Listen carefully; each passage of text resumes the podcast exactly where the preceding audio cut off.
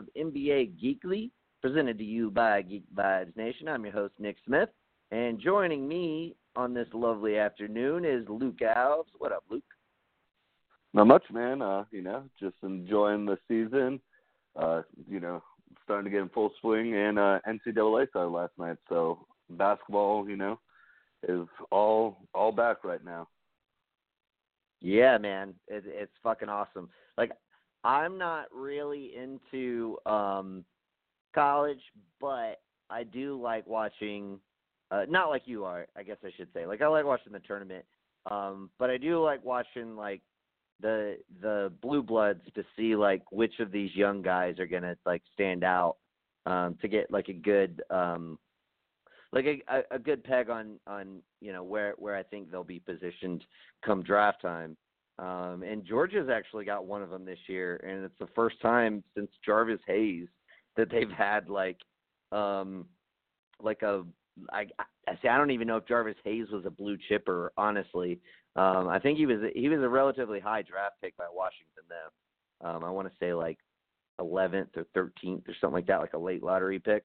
Um but uh but yeah, I mean uh Anthony Edwards uh he he looks like he's going to be really fucking good so that'll be fun. Um, little added bonus for me to watch out the season. I didn't see uh I didn't see the score. I saw that uh Duke uh eked out the victory. Or my buddy told me earlier.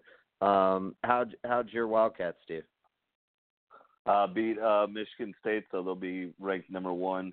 Um, nice freshman Tyrese Maxey, who just he really lived up to the moment, really lived up to the light. Um, hit this big three do- towards the end of the game, like right around the. It was like um I forget what words were on the court, but he hit it like where the H was. It was a deep three with like 40 seconds left, and it just put the icing, like the dagger, and he just he's cold blooded. He's he's all over the place too. He gets rebounds, so it was, it was very exciting to see him just live up to that moment. Yeah, yeah. You said Halliburton. No, Maxey. Oh, Maxey. Okay. Yeah. Um, yeah. they uh, they have that kid Halliburton too, right? He's on that squad, right? Or am I thinking of another um, school? I'm, I might be thinking, thinking of Iowa State. Another school. Yeah, Iowa State I was like, don't got Halliburton. Yeah, yeah. See, Yeah, like I don't watch Whitney, enough. I Brooks Jr. yeah, yeah, yeah, yeah. They see, yeah, they had Hero last year. Iowa State had Halliburton, and Hero ended up going to the draft, and Halliburton stayed back um, another year. Um, but yeah, dude, like that's awesome. I'm I'm happy for you. Um, I know that's a fucking huge win to start the season. So um, maybe uh, maybe this will be uh, a, a a great year for Kentucky. Um, I, uh, I I I certainly hope the best for you. Um, but all right, uh, let's get into some NBA talk. Uh, it's been a while. Uh, a lot has happened since our last show. Um, I'm going to start off with a little bad news. Uh, in fact, a lot of a lot of this podcast is going to be bad news, uh, but we'll have some good news sprinkled in uh, here and there. Um, but it started off Steph Curry uh, after breaking his hand. Uh, I think it happened right after we got done with the podcast last week. He's going to be out at least three months, uh, and the Warriors are going to really fucking suck this year. Um, and part of me, like, part of me is like, you know, thought I called it. um, but another part of me is, is obviously like it sucks. Like I, um, I would have liked to have seen, it, not even like, um, you know, I, I, I would have been curious to see how good they would have been even if Steph was playing because they were playing like shit. Um, you know, early on in the season when they had him. Uh, so you know, their defense is atrocious. Um, it looks like they're gonna be very judicious with uh, Draymond Green's uh, playtime uh, and D'Angelo Russell's playtime, uh, despite what um, Lacob, you know, uh, it might say. Uh, doth protest too much, uh, in my opinion, uh, as it pertains to the whole tanking scenario. Um, but what are your thoughts on Steph being out for at least three months? Um, and how do you look at the Warriors? Obviously, not this year. They're going to miss the playoffs. I mean, it'd be a fucking miracle if they didn't. Um, but how do you look at their future? Um, do you think D'Angelo Russell gets traded this year? Do you think do you think he's a more valuable trade chip in the off season or maybe in the future? Um, any of that that you want to tackle?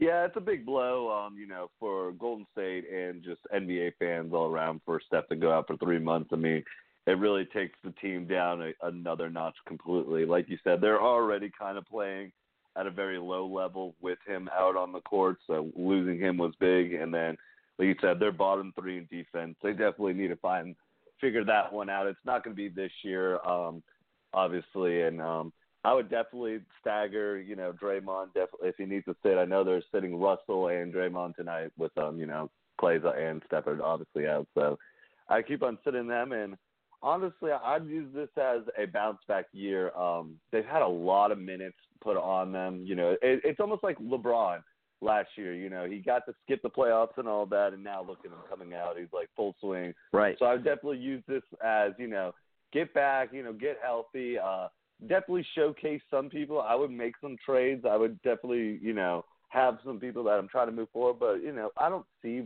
Russell in the in the future plan, so I'd definitely be showcasing him. I'd be drawing up a lot of plays through him, a lot of just you know making him look really good, hitting threes, making it, it like his game, like you know, it's everything suit his game for right now because it's that's going to be out for three months and you know Draymond come in in and out. Um, they're still very weak defensively. It it, it stinks, but it like just shows how much like Draymond to be a really good defensive player, he needs to be a, a floater so he can do his thing and you know key in and switch out. And when you lose someone like KD, who is actually a, a really good defender, he can play the three four, and Clay uh, you know very underrated defender, and you know put it all on Draymond, it makes it a little bit tough for him. So I definitely, you know, use this year try to develop some of the younger guys. I mean, the guy that they drafted doesn't look that bad. I forget his name out of Michigan right now. It's something me. Pool.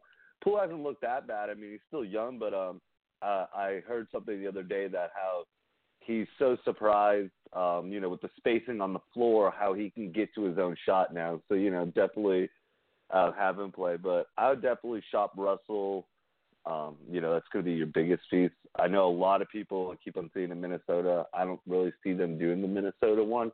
A team that I could possibly see them doing it, I don't know how well he'd fit right now, but um, the Miami Heat would definitely be interesting. They definitely have a lot of trades. Would be. Uh, uh, assets so they can meet that, and I think they have the type of people that Golden State would want to take back. Like you know, they can get some young players, but they also have some versatile players that they have, and I don't know. Russell would be fun next to Butler in my mind. I, definitely Butler would help him out defensively and all that, but having a second go-to shooter for because I don't see you know people saying Chris Paul to the Heat. I don't think the Heat should do that one, and then James Russell going to Minnesota. I mean, Minnesota would be awesome with him, but I think they missed out on that opportunity. And uh yeah, I think that he they definitely should shop him this year. I mean, if you wait to the end of the offseason, you might get more, but just say you know he, starts coming out again like after this week. He makes a run and he's you know in contention being uh in the uh All Star game. You know, right before trade deadline. If he makes it or even if he misses, you know, just that'd be tough in the West. But you know, he starts putting up some good numbers. I mean, I'd definitely shop him, but and see what you can get. But I just don't see him after this year. I just don't see him in their long term plans. Yeah, I don't either. And I, I honestly, the way I look at Russell is like you said, like definitely try to kind of gear the offense to like make his value as good as it possibly can be. Run everything through him, um, or at least um, not necessarily through him, but it, in a way that's going to um, make the game as easy as possible for him, so he can get buckets. Um, you know he can he can post up some really solid numbers. But what it all comes down to like you said you don't necessarily see Minnesota wanting to pull the trigger on him right now. I i mean i would say the same thing about Miami because i mean I've thought about Miami as well.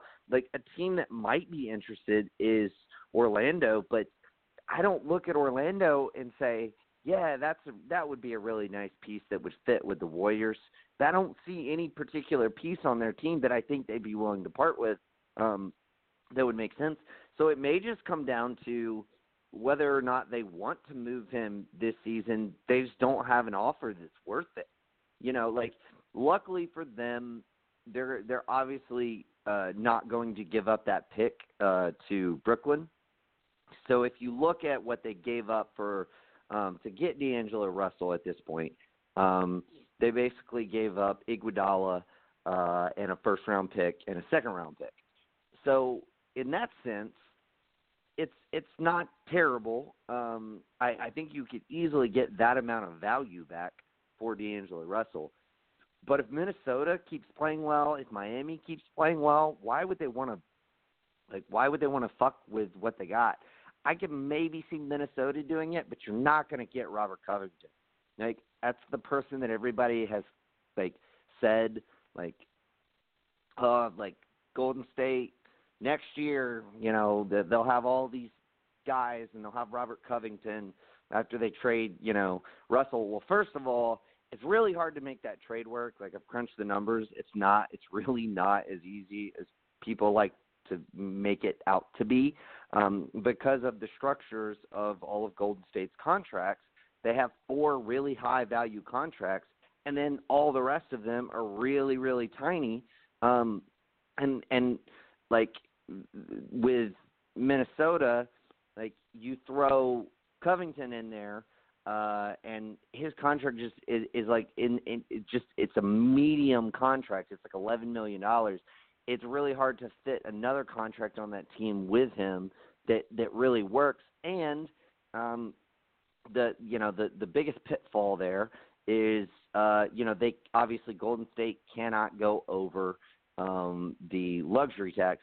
And like, don't get me wrong, I love Robert Covington. Um, you know I do, but I don't. I don't necessarily think.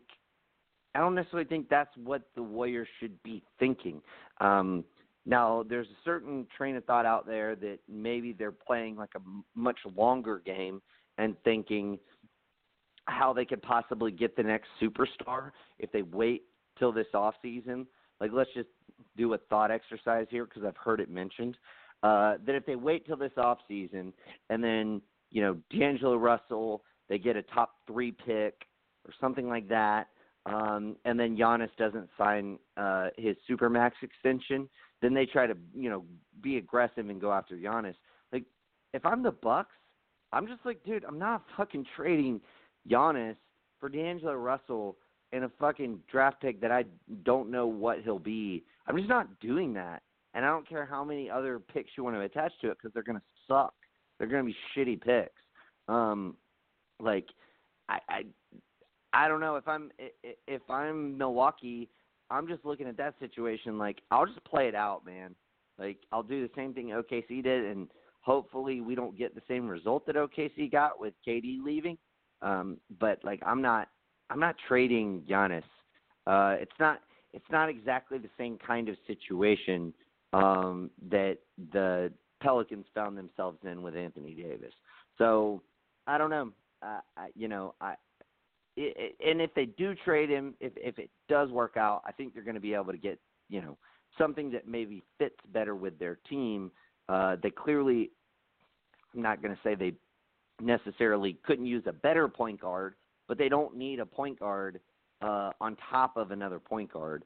Um, so, yeah, I don't, I don't know. I don't see that kind of scenario playing out. If I'm the Warriors, I would prioritize like if I could go get Jarrett Culver, Jeff Teague, and a first round pick, I'd do that because then if you're looking at like essentially what you gave up versus what you got so you gave up Andre Iguodala, a first round pick, and a second round pick.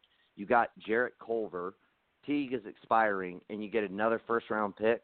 Like that's a really good haul for what you gave up. Um, plus, I think Culver would be a great fit with them. Um, I mean, you talk about you get him in there, you develop him the rest of this season. He's not getting time to develop currently in Minnesota. Um, so I don't know. Maybe maybe that's uh, a possible solution. Um, and like Teague just give you valuable minutes, basically give you the D'Angelo Russell minutes, and you get an extra body in there. Um, but again, like you said, I don't know why Minnesota would want to rush to do that trade. Like maybe they would, maybe it would be um, to get like if if if they were so high on him uh, that maybe they were willing to um, include a draft pick to move off of you know some some money in order to sign him this off season. Maybe they would you know do something similar. Um, you know this, the, you know at at this juncture, but um, I don't know. We're just gonna have to wait and kind of see how it plays out. But in the meantime, absolutely, you know, play him, get his value up, trade him when you think you get a good offer. But I'm just I'm just saying if I could I would rather prioritize getting really solid young players and if I could get a guy like Culver who I think would fit my system, um, and then could exist with my big three plus Kevon Looney next season in a starter's position, um, plus whatever draft pick you get um, on your own for sucking so bad, plus you know maybe getting an extra pick and getting off of a, a, a substantial amount of salary. Um, there's just so many benefits there to me that outweigh this. Like at some point, you can't just keep going for the next big star.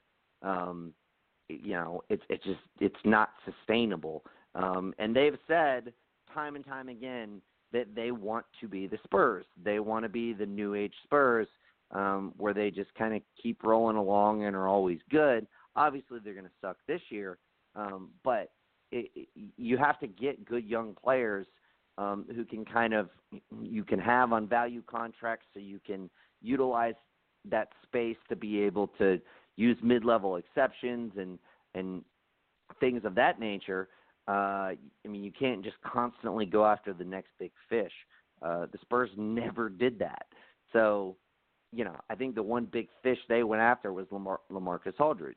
So uh, I just think if they want sustainability, they need to get good young players uh, that fit their team and their system.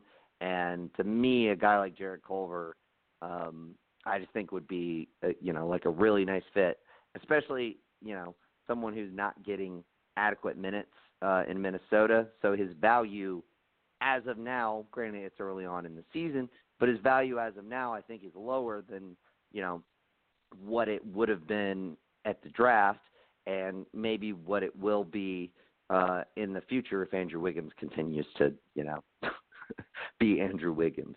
So, um I don't know. We'll see. We'll see how it plays out. Uh anything you want to add before we move on, man? No, I mean, uh, like you said, I agree with a lot of the things you said. I mean, the Minnesota one, um, you know, they could definitely do. That Culver would be a nice trade asset. Um, I never understood why Minnesota drafted up to get him. I mean, I thought I think he's a great player, but I just didn't see him really fit in the timeline. So maybe they use that as a piece. It's just we'll we'll have to see. Um, also, I mean, I know you mentioned Looney. Um, if I, they do make any trades, I, I was thinking Looney would be in one of those the three people that they could probably trade this year, Looney would be in that category of the to get something from him. Even though Looney is a good player and they'd like to move like moving forward, you know, build them, but I think if you know if you're in the bottom five right now and you have the chance to get Chris Wiseman out of Memphis who's a center, I mean Looney, yeah, he'd be good, but you don't really need Looney as much. So I do think Looney is something that they could get like some sort of assets this year. You know, like you said, you got to build this year to rebuild your depth up and your young players and all that. You have your core three now. You don't need another superstar. You don't need to go out there Giannis and all that. You need to build your bench and you need to get back to you know if you want to be the Spurs and all that. Spurs always had depth and all that, so you need to make up your depth on your bench and get some good role players around it. So we'll see what they what what happens with Gold State, but I just they've got to play this year with not rushing back anyone. I mean, they already said Clay's done for the year. Steph needs to sit more time, you know, let him sit over Draymond. So just definitely be cautious this year. Yeah, take your time and develop your young guys. Eric Paschall looked great uh the other night. Um so like maybe that ends up I always I always thought I, I always thought it was weird that they took Jordan Poole at like 28 and then Paschall at 41 because I basically had those flipped on my big board. Um, and Paschall looks like he could be like a really fucking good, solid like role player who gives you good minutes as like a seventh or eighth guy on your team. Um, and like if you're drafting in the late first round or early second round, like that's usually like you're happy with that. Like or you're always happy with that, I should say. Um, you don't usually get much better than that, is what I mean to say. So, um, yeah. I, one more thing before we move on, um, I've heard a little bit of buzz about the Warriors, you know, potentially getting out, put you know, getting out in front of it and, and trading Draymond. Um, you know, they they signed him to that deal, but they they signed him like three days before, um, you know, uh, before the deadline, so that they could trade him basically. Um, so they'll have three days prior to the trade deadline, uh, you know, in in which they can trade Draymond. Um, I don't, I don't, I don't think people understand how important Draymond is to Steph Curry's success. Um, like, both he and Clay. Uh, and you know, I I just don't think that would be a good idea. First of all, it'd be a bad look. Um, but secondly, like Draymond is your best creator. He's your best passer. Um, it, it, it's a it's a strange offense, but it works so well when it's you know when everyone's healthy and it's um, you've got the necessary pieces uh, to fill in the gaps. It works so well because Draymond is so good at what he does. Um, and I just think that would be a really bad move for them. Um, I don't think I I think that's more um, uh, people you know people in the media or just fans speculating than I don't think the Golden State Warriors are actually thinking that. I think they signed um, Draymond to that deal thinking, all right, we're going to have these three guys, you know, finish out their careers together, um, and then figure out what we're going to do from there, what pieces we add, and everything else. Um, but I, I really do, I really hope they don't do that because I think it would be tremendously bad for both Draymond and Steph. It's a very symbiotic relationship. Both of them make each other so much better. Um, the team that would trade for Draymond is not going to get the same amount out of him that the Warriors would, and whoever the Warriors get back for him, it's going to be a huge detriment to Steph. Um, so I don't think it's on the table. I hope it's not on the table, um, but we'll see. But um, let's move on um, to another major injury, um, not nearly as major as Steph, but uh, costly for the Blazers, particularly because their lack of depth. Uh, you know, in, in, in the front court, Zach Collins um, is likely to miss the rest of the season after undergoing shoulder surgery. Um, I I just feel like this means the Blazers have got to fucking make some moves. They have got to make some trades. They already were lacking depth at you know in the front court, particularly at the four. Collins is kind of looked at as more of a new age five than a four, but he could play the four. They don't really have a lot of other guys who can play that position. They're like right now, they're playing both Anthony Tolliver and Skal Labissiere big minutes because they don't have any other option. Uh, Hassan Whiteside has missed a couple games. Like that's probably going to be something you'll have to deal with throughout the season. Uh, Pau Gasol is like 39 years old. Um, so it, it they're also thin at the center position. Um, I, I, they've got to figure out some way. They have so many expiring contracts. They have Whiteside, they have Bazemore. Um, you know, I think they have another one that, if I'm not mistaken, that I can't think of right this second. Um, but like, they have expiring money that they can use to their benefit um, but they, you know they need to do it. I think they got to make a trade. Uh, they're already kind of feel like they're going to be one of those middle of the pack teams with some of these other teams in the West looking like they're um, kind of maybe uh, maybe in the position to take a leap forward.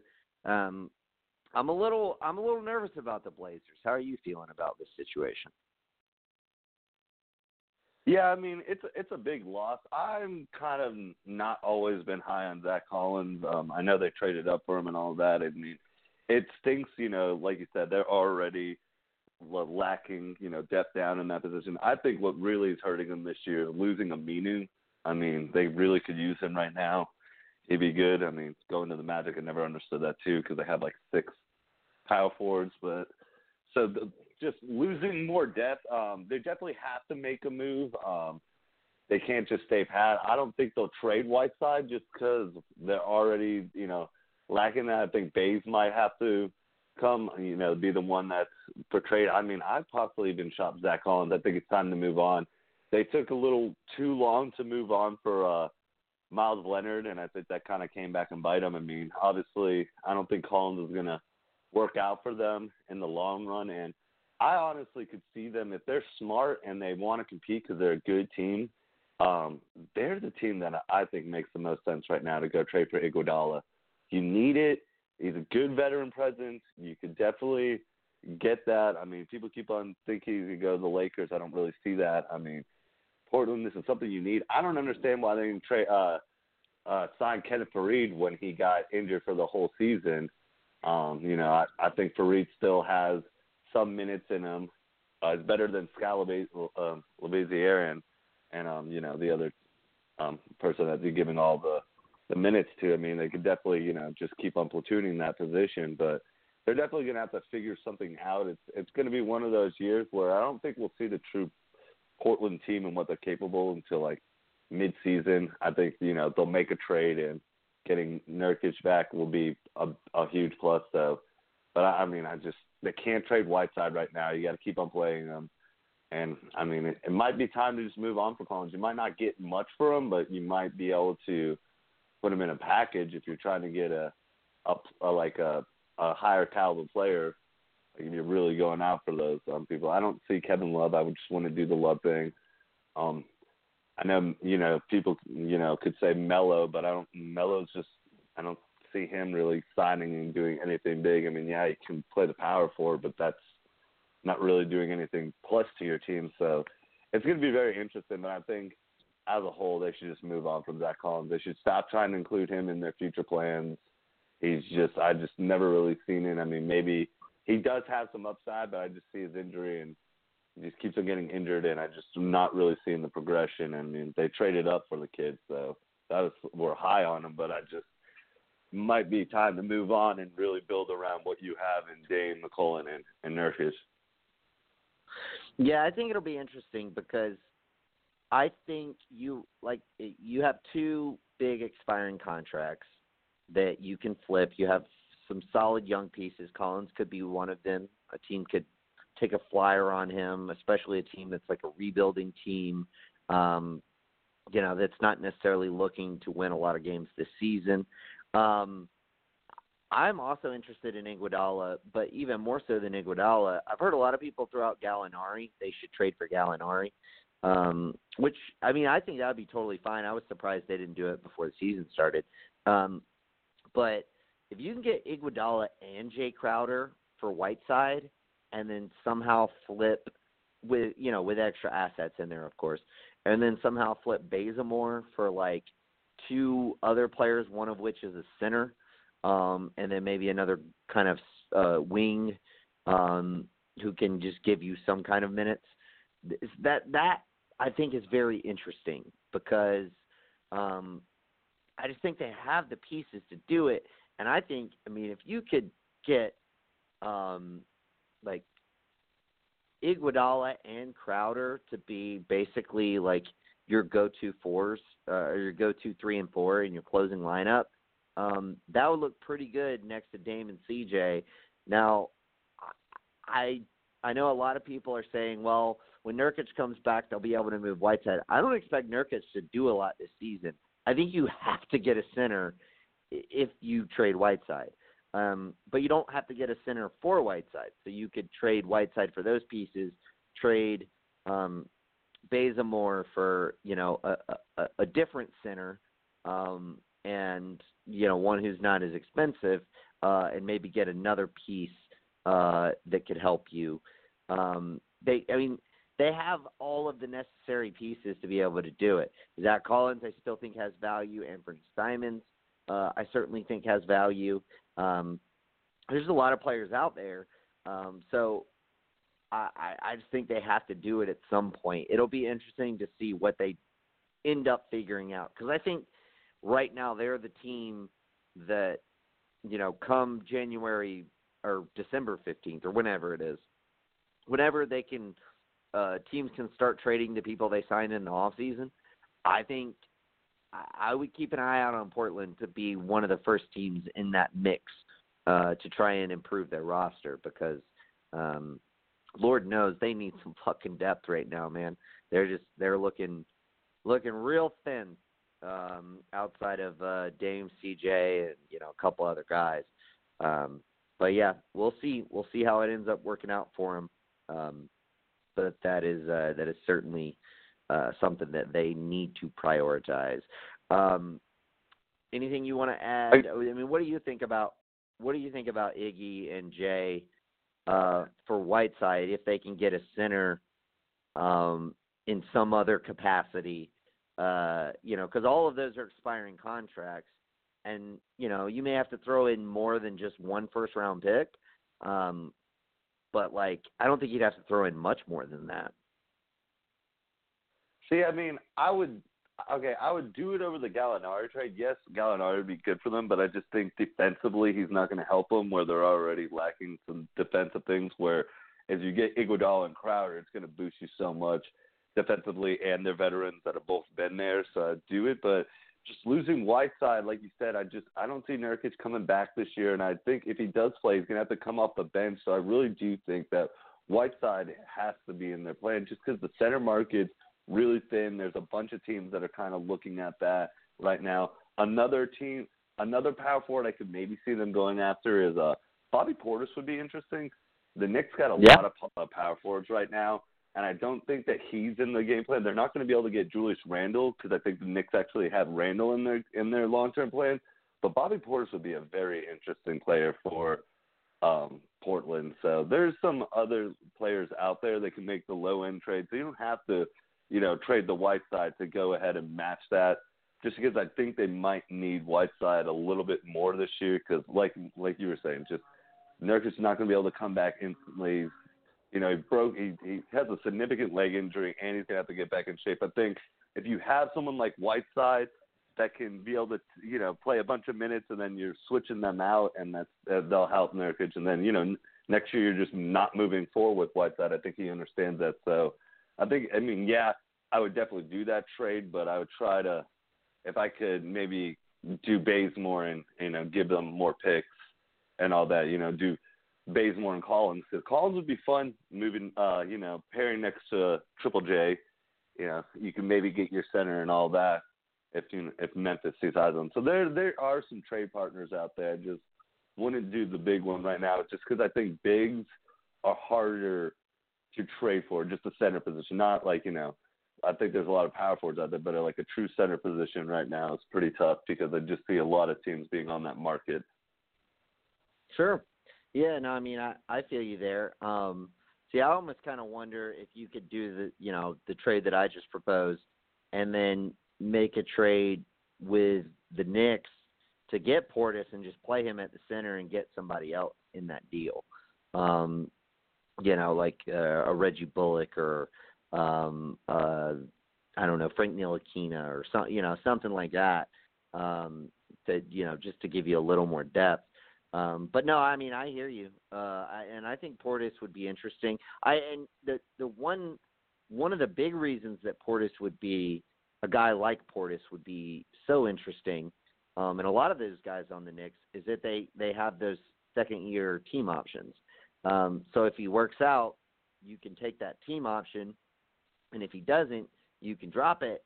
Uh, it does make those guys slightly more valuable um, to these various teams. Uh, you know, I I still would have preferred that uh, Knicks uh, brass uh, had gotten in on the Andre Iguodala and the Mo Harkless, you know, get those guys and get draft picks kind of sweepstakes that were obviously there.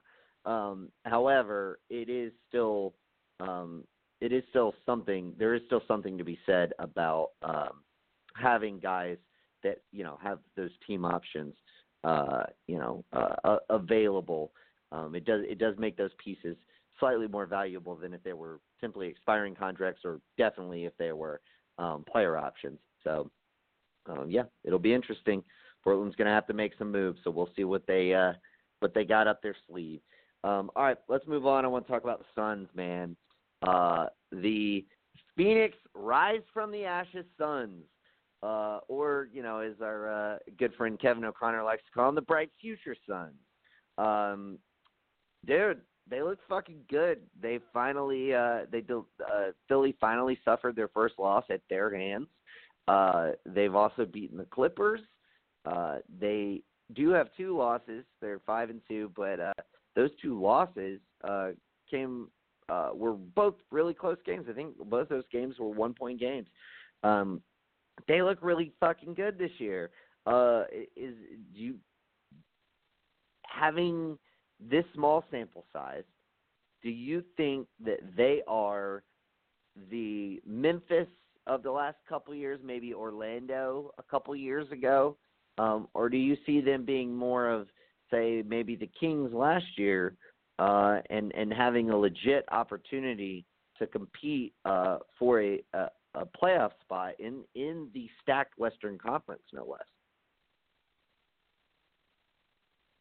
No, I mean they're definitely um they're the bright future Suns are actually looking uh pretty bright right now. I mean, um I kind of look at a lot of their off-season moves and I, um now looking back at it, I mean, what they did was pretty smart. I mean, they finally got rid of they moved on from the terrible draft of taking Chriss and Bender, and you know they uh, replaced yeah, them with uh, Frank the Tank and um, uh, homie that's been tossed around um, Saric. So you know you're getting like better players right there. Um, you know they missed out on the big point guard position thing, but Rubio surprisingly is like everything that they needed. Like if his health yeah. can like sustain and all that, he's really done everything they really needed. He's he can hit the big shots.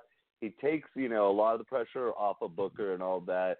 Even though Booker is sometimes better with the ball in his hands, I mean, he still Rubio can play off the ball. Um, I just look at you know their bench. It's just a lot better right now with Bridges, Kaminsky, Cameron Johnson. I mean, um, correct me too if I'm wrong. Isn't Trevor Ariza on this team? So they still have Ariza that's going to get come back. No, no, uh, no. He's on the Kings. Oh, he's on the Kings. Okay, I thought he was on the Suns. Or something. Uh, maybe it's. I always He was last that year. I did. They He got, was last they year, They got okay, Oubre he- for him.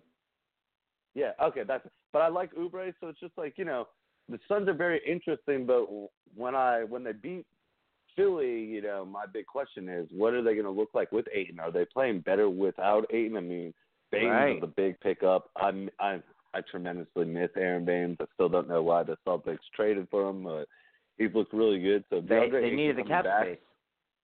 I they mean, they yeah, didn't have well, we max needed, cap space with him on the books. I know. It's just it's just looking back at it, it's just man, we need an Aron Baynes. But he's been everything for the Suns, definitely. Thomas Bryant, man. Thomas Bryant.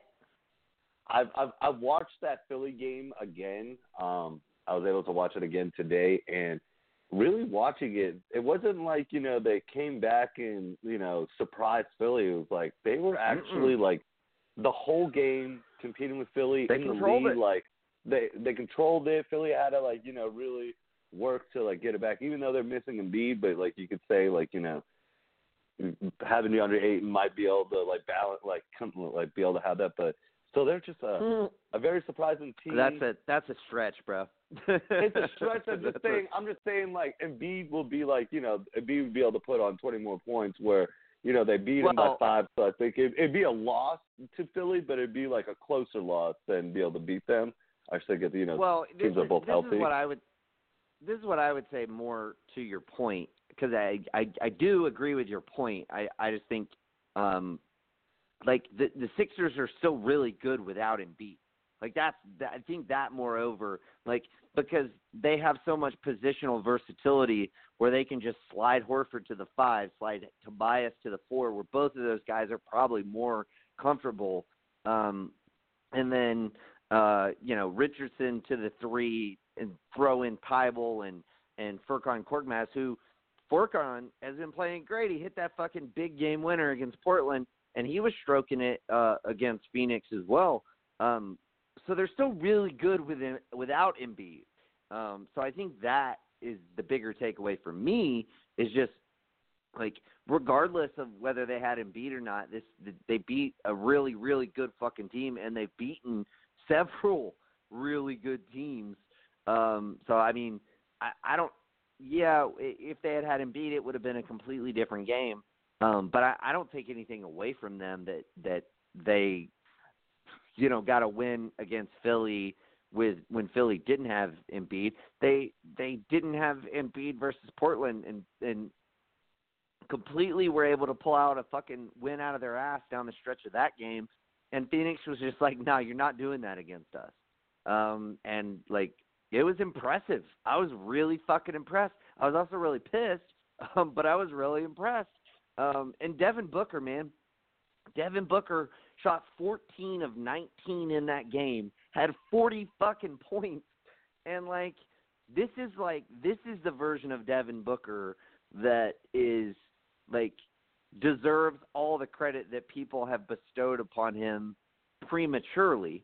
Um, you know, when you're uh, you know just a, a high volume shooter on a shitty team, you're going to score a lot of points.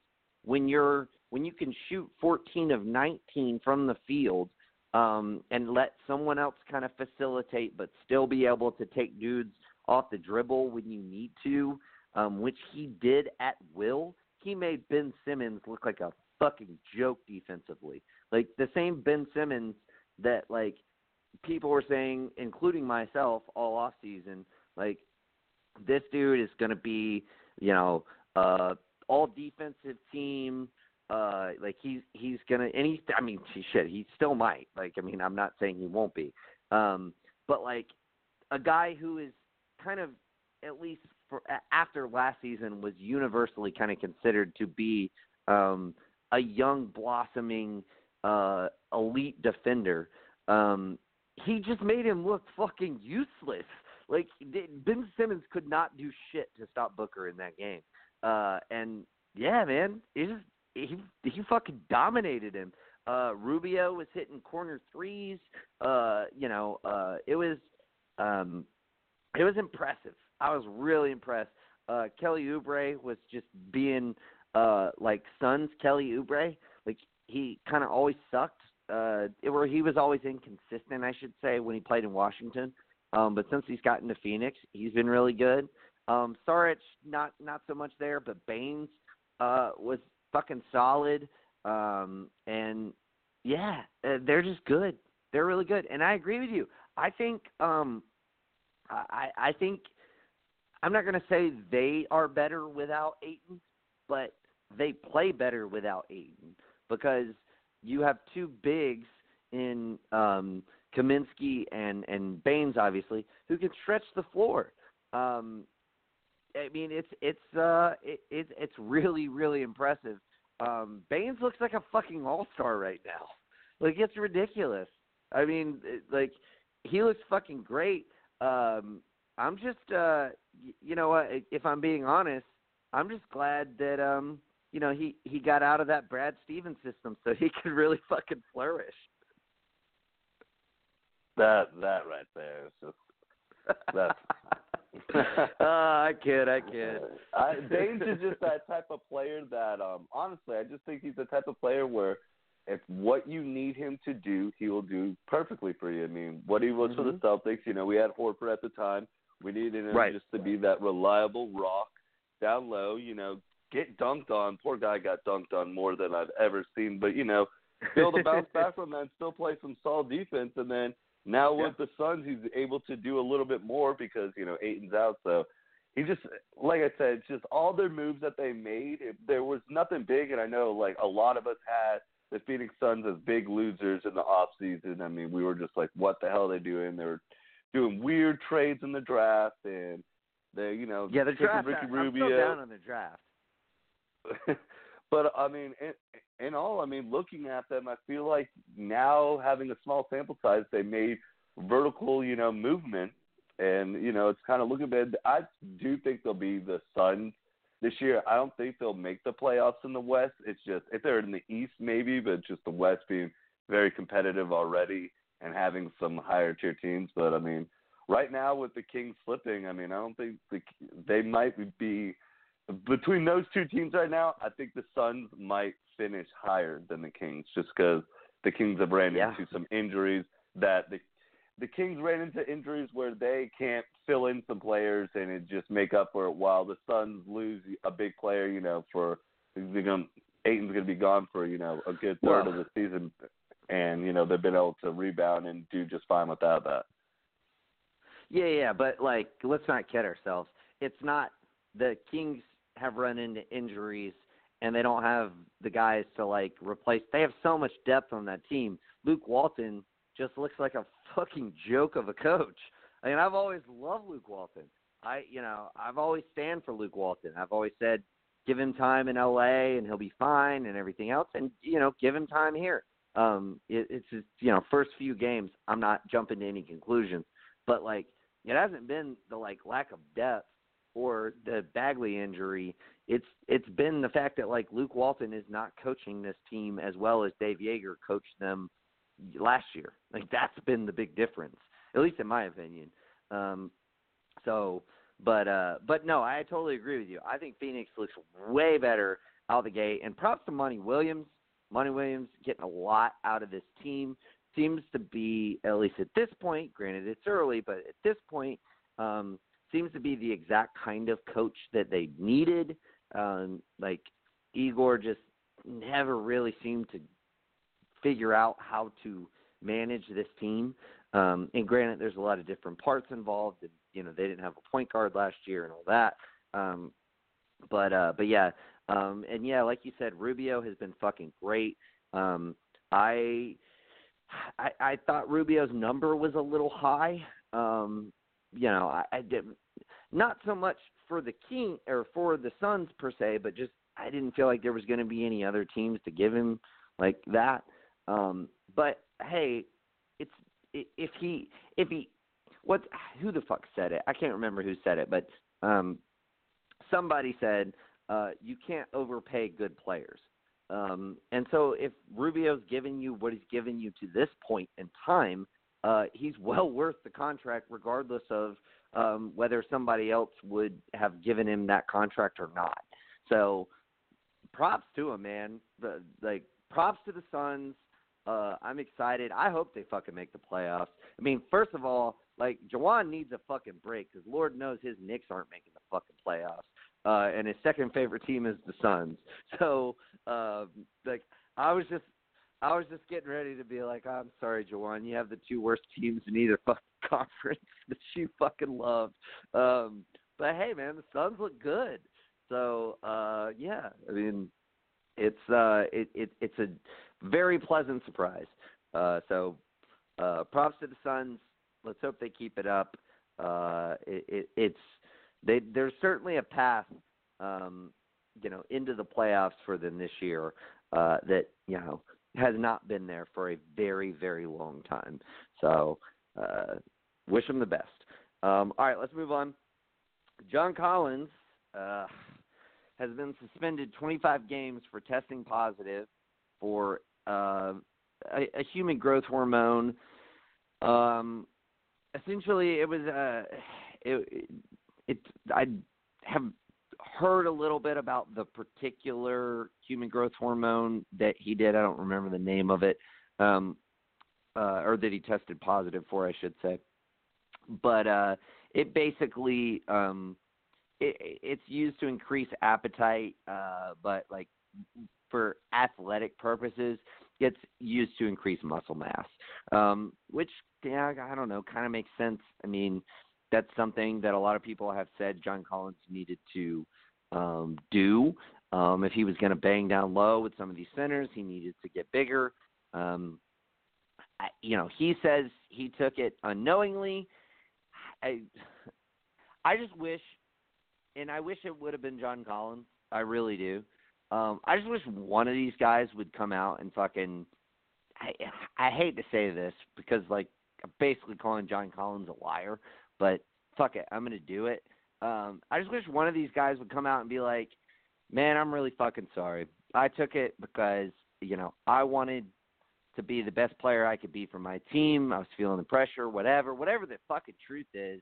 Instead of just being like, "Well, I didn't know I took it. I didn't. I didn't. I didn't know."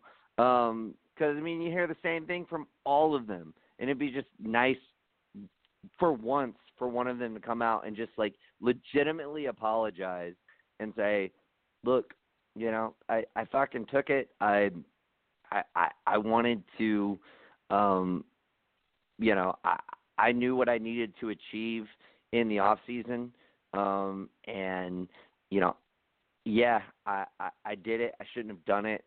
I cut you know, I cut corners. Um, I apologize. It won't happen again. From now from now on, I'm going to do things the right way. Yada yada yada. I would just have so much respect, more respect uh, for that kind of answer than I I must have taken something that was tempered. Um, anyway, I digress. Uh, it's gonna it's gonna be a tough loss for the Hawks, but uh, they were able to get the W last night against the Spurs, uh, and Trae Young looked like a fucking genius out there, particularly in the second half. And uh, you know, Jabari Parker looks like he's very, very um, ready to step in and be the starting power forward uh, in in John Collins' stead. And I honestly am not that worried. I'm really not because I know a lot of people think, and I, I don't think John Collins is necessarily overrated. So I, I don't want to come off like I'm saying that, but I know a lot of people like think John Collins is a really great young player. I think John Collins benefited so much off of Trae Young um, last season, like that he was able to kind of make this this step forward. I think Trae's just going to make anybody who is as good as naturally good as John Collins is, that much better. And Jabari Parker is every bit as good as John Collins. Like that's the thing. Like people have been so down on Jabari Parker because uh, you know, he was in a few different systems that didn't fit him. Uh, obviously in Milwaukee, Giannis, you know, became the the central focus. Um, and that you know obviously didn't fit. So he went to Chicago. They tried to play him at the three, which is not really smart. Um, you know that that didn't work out, so they traded him to Washington. He actually played reasonably decent in Washington, um, but now that he gets to play with Trae, Trae just makes him so much better. And if you just look at them as like look at the amount of experience and everything else, um, I don't I don't think John Collins is that much better, if any better, uh, than Jabari Parker. I just don't. Um, so I don't think it's really going to hurt the Hawks as much as a lot of people are saying it's going to. Um, my fear is that um, it will. Uh, it might make it. I, I, I've never. I haven't felt like at any point in the season that Trae and John have really gotten into a rhythm. Um, like Trae went off in those first two games, but he did a lot of scoring himself he did get nine assists in both those games, um, but then he got hurt, and now John Collins gets suspended. It, my biggest fear is that it maybe works itself out to where he develops this kind of rapport with some of these other guys. So when John Collins comes back, it's like a weird situation where they're playing like maybe the Hawks are playing really well and Collins doesn't kind of fit, and that might hurt um, like his uh, I mean his value, but m- more specifically like his his um his ego, if you will. Uh, so that that that's more my concern than than the Hawks per se. Um, but what do you think about the Collins uh, suspension?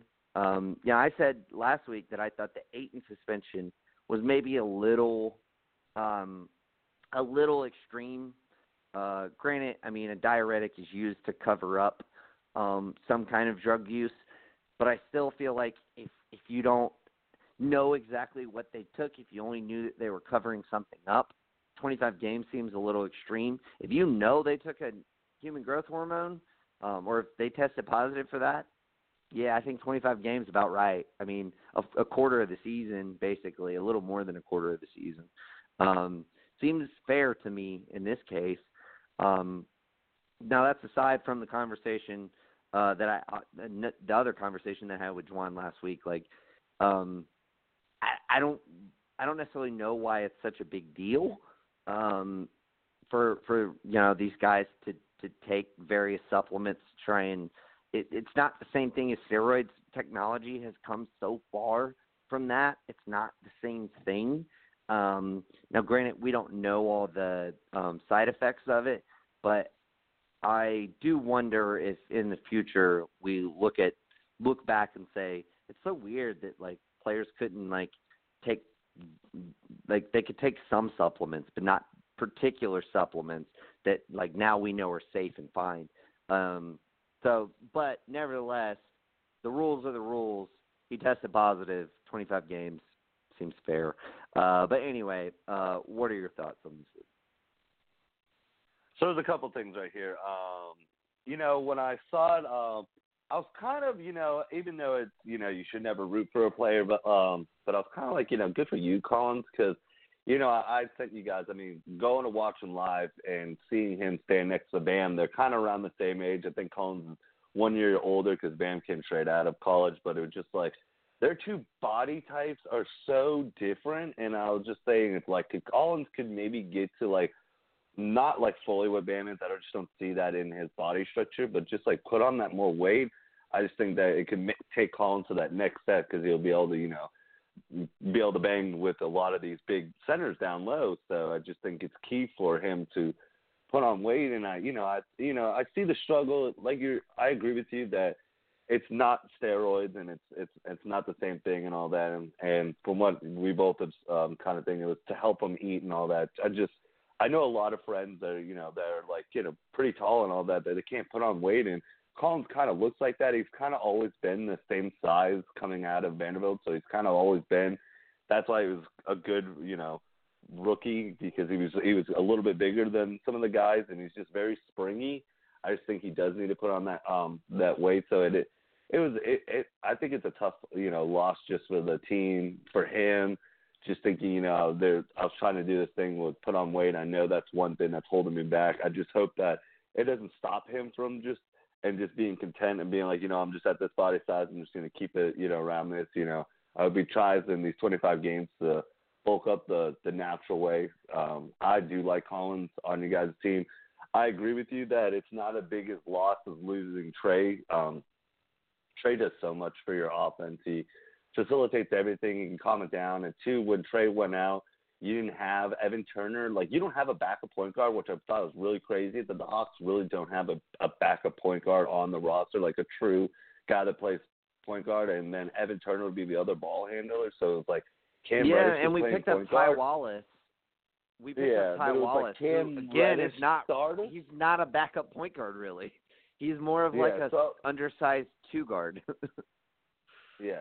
So that that's what surprised me more that Atlanta had banked so much. I mean, I love Trae, and I don't, you know, I think he's young enough to be able to play like every game, but just to not have a single backup point guard, I think is a bigger loss. While you do have some big men. I mean, let's not get over our skis here on Jabari real quick. I mean, you kind of making not. This is the same Jabari Parker that says I don't get paid all these millions of dollars to play defense. not saying John Collins is a great defender; he's really low, but at least John Collins has some energy and all that, and like he can be a spark plug and really, Yeah, you know, but you- be, he's bound to get you a rebound. Well, Jabari, okay, yeah, he he gets points. I mean, that's what he's known for. So I do think that it's not a major loss, like you're saying, it's a slight step down. But I don't think Jabari like is going to secure this spot over him, even if he continues. I think Parker is was doing really well coming off the bench, even with Collins on there. I still think that he'll be the same player.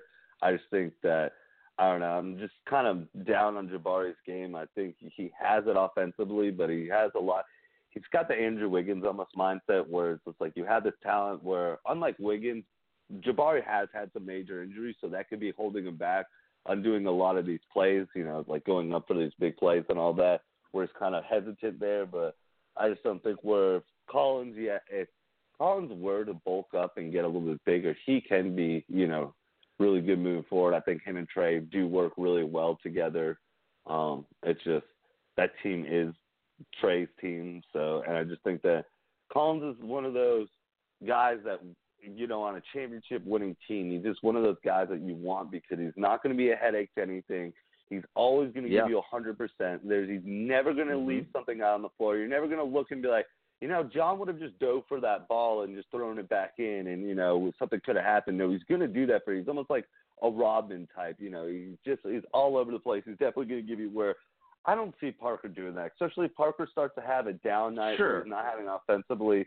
I just think he can get in his head, and um, I mean, I you know I've never really read it, but I just him moving from team to team, I just don't know how good he is in a locker room presence. I mean, he probably you know right now he's enjoying this, but you know with the young guys where Collins, I just I see all smiles from the kid. I just do agree where it was just ironic that I was like pointing out that man, if he could just bulk up a little bit more, what he could yeah, take, you and literally then coincidentally, like a day before a day, he got that. yeah, the day yeah. after, I'm like, wow, this is crazy. But I mean, that's why I was like, you know, I never want to root for a guy, and like, you know, I understand, you know, you, you're taking these things, but it's just like, I, I, you know, when I saw it, I was just like, you know, good for you, Collins. Kind of like seeing that this is something that is lacking in your game is not being as big and as some of these to get other big men. It. And he wants to get right. better at it, and you know he might not have an appetite. He might not be able. To, he might not be able to eat all these things to build on the weight. He just might not be part of his, you know, whole body routine. So I mean, I just hope right. during these 25 games he comes back and it's like, ooh, whoa, did Collins put on some like muscle mass and really, you know, just focus on his body and getting it bigger because that's obviously what he's got the training for. So he's going to do it the right way. So I think, I think this could be, you know, a plus. You know, he could do things right and really get back there and really show the fans because I think Collins is one of those guys too where he's going to come back the first game. He's going to try for like a 2020 game or like, you know, he's going to give you everything. He's going to really be um apologetic to Atlanta fans. I just really like him just for Atlanta. I just think he's just that good team guy, you know, just all that. And it, like you said, it would have been nice if he admitted to it, but I just, it's just every PR. I don't even think a team would let you, even if you were that good of a person, like, no, no, no, no. I really want to admit it. They'd be like, no, right. no, no. Let, let's no, not do that. just do that. How about yeah. we not? Or you just won't speak to the media. We'll get our our PR guy to speak for you. So yeah, I, there's a lot of things That's where true. I just don't think that they they can't do that. But um, I'm just hoping that Collins does. I think that he's a smart young player that he's going to take this situation and really build from it. So I think it's it's going to be a good thing. But then when he comes back, I mean, he could definitely help make Atlanta that run for the you know sixth, seventh, and eighth seed in the East because I definitely think they'll be competing. Because like you said, I mean, it's losing Trae is one thing, but luckily, you know, losing Collins, it's not as big when you have Jabari that can come in there and be a you know your power forward, and he'll get you the buckets. He might not get you the rebounds, but he'll get you the points that you're going to be missing. Yeah, the biggest thing is like trying to figure out what the fuck, who the fuck we can figure out to be our go-to center, because Len has been terrible this year. He played great down the stretch of last season when Dedmon was hurt, but he's been really bad this year. Um, Damian Jones just looks lost out there. I don't know how you play on the Warriors for three years and look that lost at various points throughout the game. And like Bruno's just young. Like Bruno looks good. Like I I like Bruno, but he's young. He's this is his first year. Like um I, I you know I I don't want to give him too many minutes too fast. Um, but um to what you were saying, uh particularly about um sorry helicopter going by here. Um to what you were saying about you know jabari and all of that i get it. Um and you know that's why i said like um like he's not i i just don't think he's that much worse than collins. Collins has proven that he's he he got like a recorded a block a game for every game that he's played this season. Um, so that's like showing improvement, um, like for sure uh, on the defensive end. But my thing is this: like, I like you look at individual players. You look at like Trae, not a good defender. You look at Jabari, not a good defender. You look at um, uh, Collins, like like for the last couple seasons, not a good defender. Um, you look at any of our centers, none of them are particularly good defenders for you know various different reasons. But the Hawks have played great defense. They played great team defense. Um, I think, um, you know, famously last year, Lloyd Pierce said that he was not going to implement his defensive system in the first year that he was there. Part of it was him learning his players. Part of it was him learning what it meant to be a head coach. Um, I think another part of it was probably, um, you know, they, they didn't necessarily they weren't prioritizing winning games, um, but he's obviously done it at the start of this season, and the Hawks defense looks fucking good. Like it, like it's just feisty. Um, everybody seems to contribute. They do a lot of switching, uh, which I've never seen the Hawks do, um, or, or at least do effectively. Uh, and they just look really solid on the defensive end as a team. Uh, and I just feel like, you know, that maybe Collins' success has more to do with the the implementation of the team defense, and and as as to Jabari's success has to do with that. I don't feel like we're going to have as huge of a drop off defensively as you might think we would, given Collins' early success and Jabari's lack of defense throughout his career. Um, so, you know, I don't know. I I would like to think when Jabari, you know, said he was interested in in, in signing with the Hawks, um, you know, maybe Lloyd Pierce sat down with him and was like, "So I got this defensive system that I'm going to implement. I, you know, I want your thoughts on it. I want to know what you think." Um, and you know, I had a conversation with him about it, and was like, "Because this is what I need you to do." Um, let's not forget, he was the defensive coach for um, the uh, for the Sixers before he got the job here. Um, so that's kind of his his forte. Uh, so yeah, I mean, I I I really do. I think I think we're going to be fine, and, and not to mention old man Vince, more minutes for him. Uh, so that's should be helpful. Um, not helpful in the sense of it's better to have uh, him out there than Collins, but you know, helpful, better in the sense like uh, it, you could be worse off having somebody else come out there because like, dude, he he hit like a big ISO shot uh, in that game last night.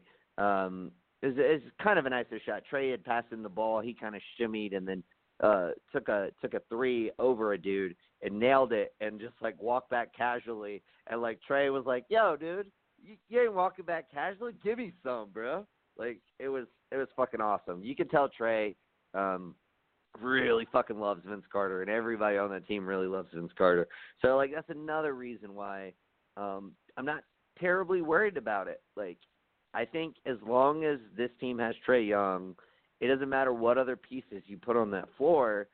He's gonna find a way to make them successful because that's what he does. Um, so it's just gonna be it's gonna be really fun to follow to see um, what this team is able to accomplish this year. I am not going to be disappointed if we don't make the playoffs. I didn't expect us to be this good um, anyway. So, you know, if we do, uh, it's just going to be all fucking, you know, uh, smiles and uh, what have you uh, on my end. Um, my biggest fear, I just hope, I hope we don't make the playoffs and play the Sixers. like, it's gonna be like uh it's gonna be really hard to root for the Sixers after they knock my Hawks out of the playoffs. it's gonna be like fuck. Um so I hope that doesn't happen. Um but other than that, like uh make the playoffs, don't make the playoffs, like you know, I I uh I, I I'm I, I'm very optimistic from what I've seen uh from Trae, from these young guys, everything else. Cam uh played a very efficient game last night. Um Hunter as well. He's been very efficient all season. Uh, so yeah, a lot of good pieces. They need uh they need one of those young wings, whether it's Huerter or Cam or, or Hunter. Those guys need to step up throughout this season and kind of become that second perimeter scorer um, for the Hawks. Uh, you know, and and you know, I think we'll be we probably will make the playoffs. Um, but that's that's going to be the big thing as to you know I think what what kind of sways the situation. Um, but uh, but yeah, uh, I'm excited. Real quick, uh, I want to do a, a, couple contenders pretenders uh, quickly down the stretch here. Um, but I, I, I with I want to ask you this: with Collins, most recently, Ayton, a little over a week ago, and Wilson Chandler at the beginning of the season, all getting flagged for, um, you know, various failed drug tests. Uh, do you expect to see more of this? Like, I, I don't feel like this can be just a crazy anomaly. It, it seems like it, it it seems weird if it's just a crazy anomaly. Um, it seems like maybe the NBA is kind of cracking down on this, and they just haven't in the past. I don't. A, I don't know why that is. I don't. I don't know if you have any sort of um, notion as as to why all of a sudden they would crack down on this. Um, and B, like, do do you expect to see another player come out in the next, I don't know, handful of weeks, um, you know, to to get red flagged and and be suspended? Um, I don't think if it will happen, it'll happen very soon. Um, with these types of things, I mean, the Chandler thing was a little spaced apart, but um, a lot of these players will get whatever out of their system very quickly. Um, they're definitely working on probably if they do have anything, they'll get it in. So if they do get you know drug test down the line, they'll be able to get it out. I mean, usually players have a good heads up. It's just when you do catch these types of things, I feel like they are at the beginning of the season, especially since no one's really got hit big. I mean, Wilson Chandler, like you were saying, got kind of right before the season, so I don't think any players were really kind of freaking out, you know, and all that. But I think with this Ayton Collins kind of being right around each other, obviously things are still in their system. So I do feel like any player that does, like, I don't think there's that many that would have it in their system to get caught, but I do feel like the small number have enough time to get it luckily out of their system to where I don't think that'll be a big thing. I just feel like this will be something that'll happen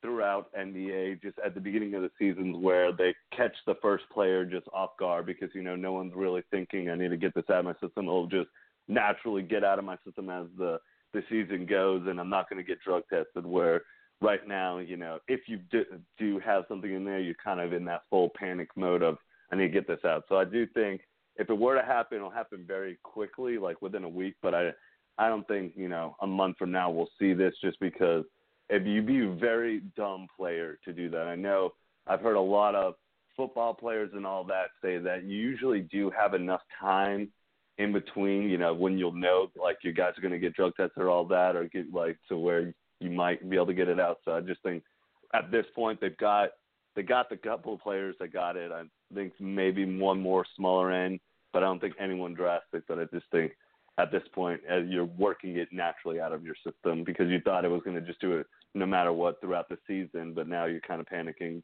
to just get it out immediately. Yeah, well, and interestingly enough, I heard that the um, particular uh, human growth hormone that Collins took, on average, takes eight days to pass out of the system. So, like, whenever he stopped taking it, um, know, presumably stopped taking it, uh, allegedly stopped taking it, I guess we should say, uh, just for uh, posterity's sake. Um, like they, he had to have been tested within probably I would say two weeks. If on average it's eight days, maybe it lasts two weeks in a particular person's body.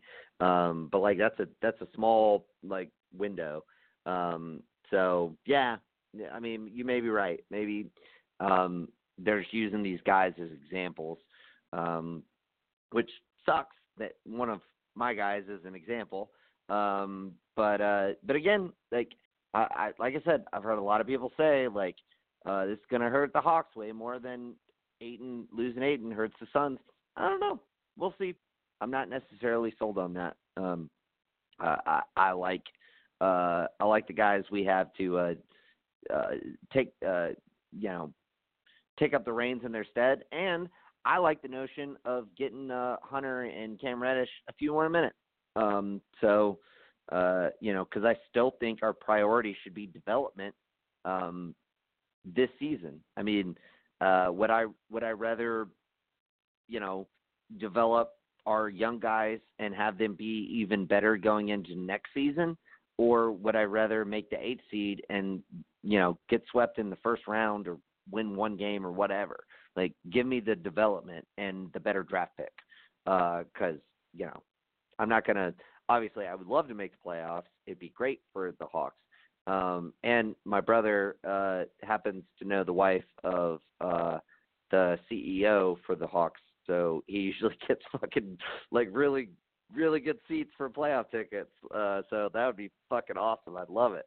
Um, but um, nevertheless, like I, you know, I, I would still hope that we prioritize, um, you know, getting these young guys uh, developed, and it seems like that's what we're doing right now, regardless of the Collins uh, suspension. So, um, but this might mean even a few more minutes for the likes of Hunter and Cam, and maybe even in in some ways, because Collins did play some five.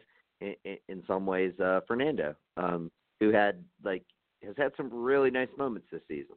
Um, so yeah, uh, but anyway, uh, all right, just kind of a quick rapid fire there's currently six teams, three in the East, three in the West, that uh, if if the uh, playoffs started today, would be in the mix, would be in the playoffs rather. Um, I just want to know from you, uh, contender, pretender. You can take that for any sort of way that you want. Uh, but all right, so let's start obviously with the Hawks.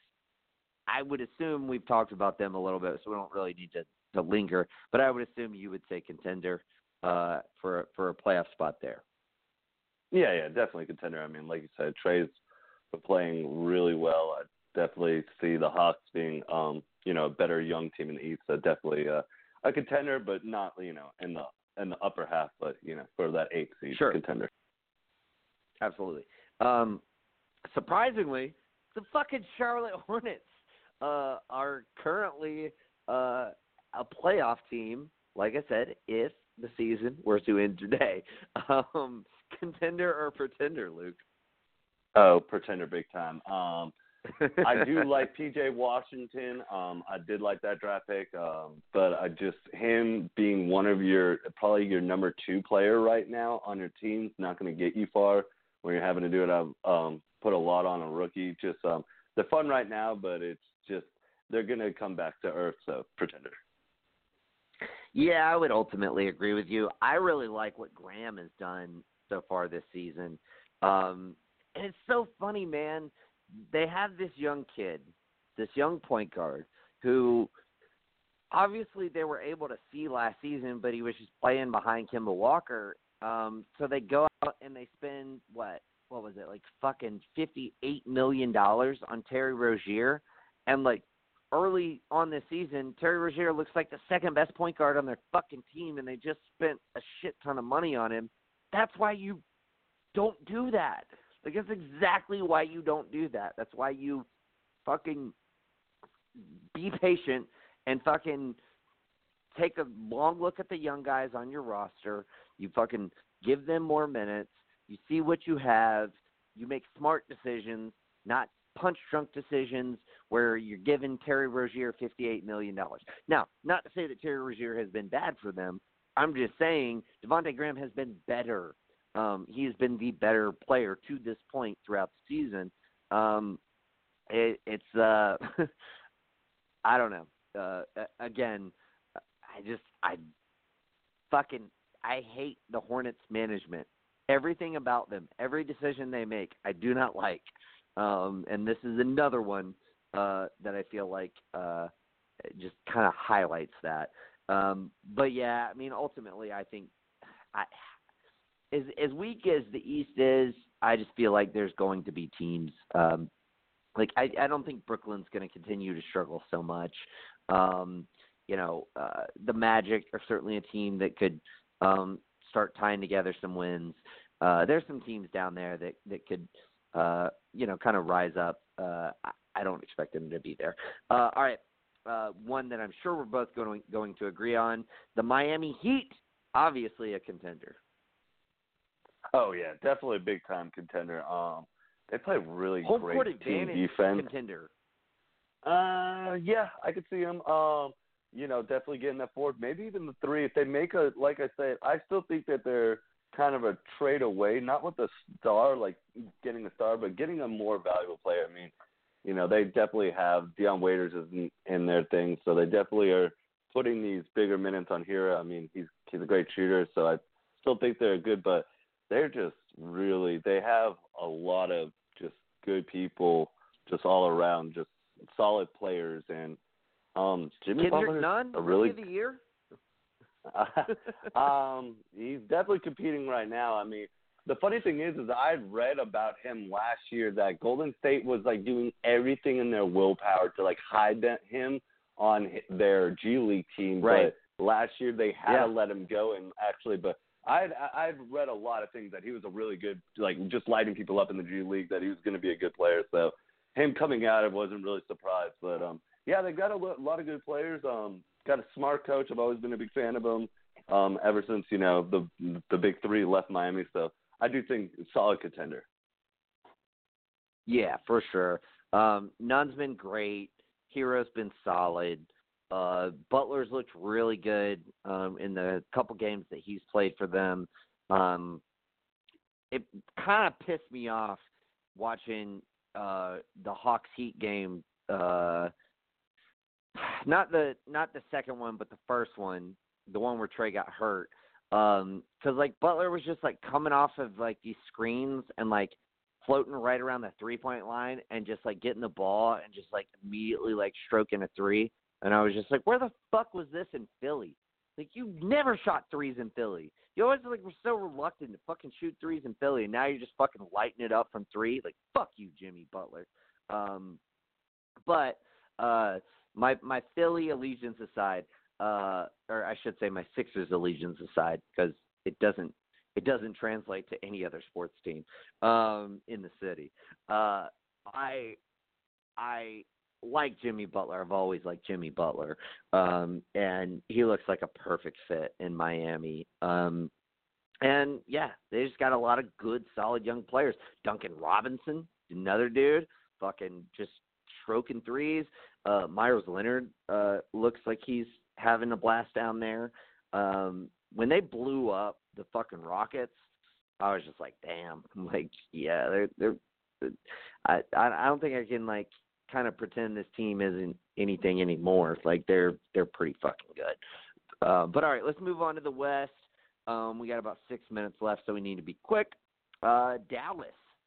Uh, we both were really down on Dallas coming into the season. I think Dallas is a contender. Um, Luka's looked like a fucking all star.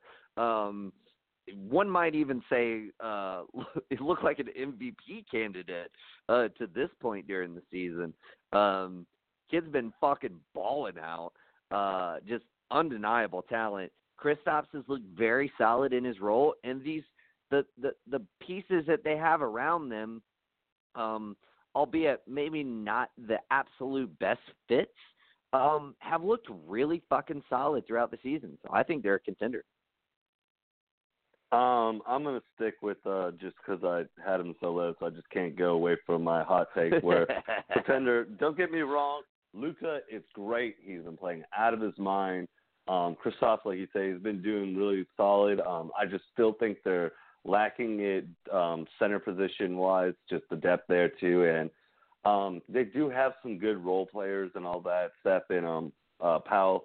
But it's just I don't know, man. I just I can't get completely sold on him. And, and trust me, I've watched the games. I've watched that whole game again um, with the Lakers just because it was such a good one and all that. Yeah, and it it's was just great. like I look at that starting, and it's just like I don't know with Curry, Powell, and Brunson. I'm just like ah, it just I I can't. Like they're fun right now, and they're definitely gonna get some teams surprised and give them their best, just because Luka is really that good. and um, Yeah. Kristaps playing next to him is, is pretty nice. But I think as we keep on moving on, um, teams will see what they're lacking and and definitely exploit that. And once they run into big teams and all that, I definitely think they'll. So um, and them being in the West, I just I got to go pretender. Not as low probably as the second lowest team that I put put them at, but definitely definitely pretender. I'll give them a a notch up that they're not going to finish that low, but I still see them as not making the playoffs. Yeah, I hear you. Um, I wanna like I wanna hate Luka so bad, just on behalf of all of his fucking bandwagon fans who've come out of the woodworks who didn't fucking know about him forever until he started playing in the NBA. Um, but I can't. Like, I mean, I, I mean, I still kind of root against him. I was so happy when the, the the Blazers were able to beat him. I was, I couldn't quite find myself rooting for the Lakers against him, but I was just, I was just sitting back like, I'm just gonna enjoy this game. I don't really care who wins or loses. And boy, was it a fucking show! Like it was a great game. Both he and LeBron going back and forth. It was fucking awesome. But the kid's just so fucking talented. He's so good. He's gonna be. A, I'll be surprised if he doesn't get at least one MVP uh, in his career. Um, he he's that good. Um, but all right, Minnesota. Um, I'm gonna say pretender on them. I I really like what they've been able to do so far. Um, but I I just can't I can't put stock in Wiggins. Um, I I just think that like if they wanted to be a real contender, they would like try to I don't know do anything to like not get him to shoot so many goddamn shots. Um, and I love Robert Covington. I think he's great for that team. Uh, he's kind of the heart of that team right now, the kind of the backbone of that team that gives them stability. I don't think Teague's going to play as well as he has throughout the beginning of the season. Um, maybe they make a Russell trade, maybe they don't. I don't know. Um, but I, I just think, like you said, for the same reason that you're considering Dallas a pretender, I'm going to say Minnesota's a pretender. What's your thoughts?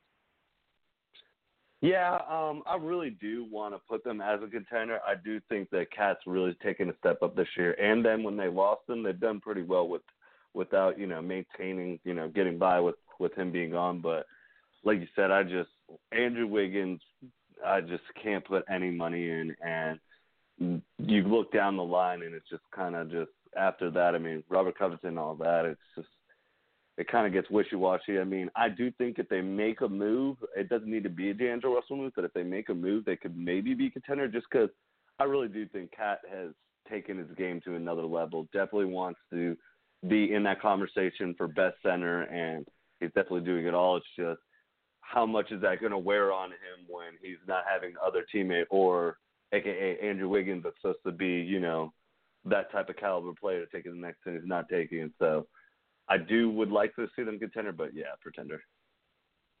Would you trade Andrew Wiggins um, in some combination of salary um, uh, to get Chris Paul? No. Um, See, I would. I just I would simply because Chris Paul's contract doesn't last as long as fucking Wiggins. Yeah, but I just I would fear um that just Chris Chris Paul the past not working with people with KAT. Um obviously I want to say Karl Anthony Towns and Andrew Wiggins actually have a really good relationship. Obviously, you know yeah, when Wiggins they lost Jimmy super Butler, nice guy. Everybody likes him. yeah, like people like him. He's him. a real likable guy. That's really weird. So I just don't think that. I think KAT would kind of see it as like, you know, even though he's like, you know, I can't really be like, yes, I'm getting a better player. I still think that's his boy and all that. And they definitely came together. Jimmy Butler, losing him and like showing like, hey, we can be a team. So I don't. I just I necessarily wouldn't do it either. Just just a lot of things I Sure. think could backfire, and just Minnesota just might end up lose. You don't want Yeah. to lose Karl Anthony Towns, and I don't think they will. But you don't want something to push him to be like, I want out of my four-year contract that I'm on right now. Yeah, yeah, gotcha. Um, Phoenix, I think they're a contender. Do you just just contender or pretender? Um, pretender. I'm gonna go pretender. They're the All right. they're they're gonna All run right, it yeah, that's fair. somehow. Fair enough. All right, that's going to do it for us tonight. Um, Luke, as always, thank you for joining me, man. Uh, everybody out there, uh, we'll see y'all next week. Be sure to check out Wrestling Geeks Alliance, as well as TS Top 10, as well as Geek Vibes Live uh, this weekend. Uh, we will see you next week. Until then, peace. Peace.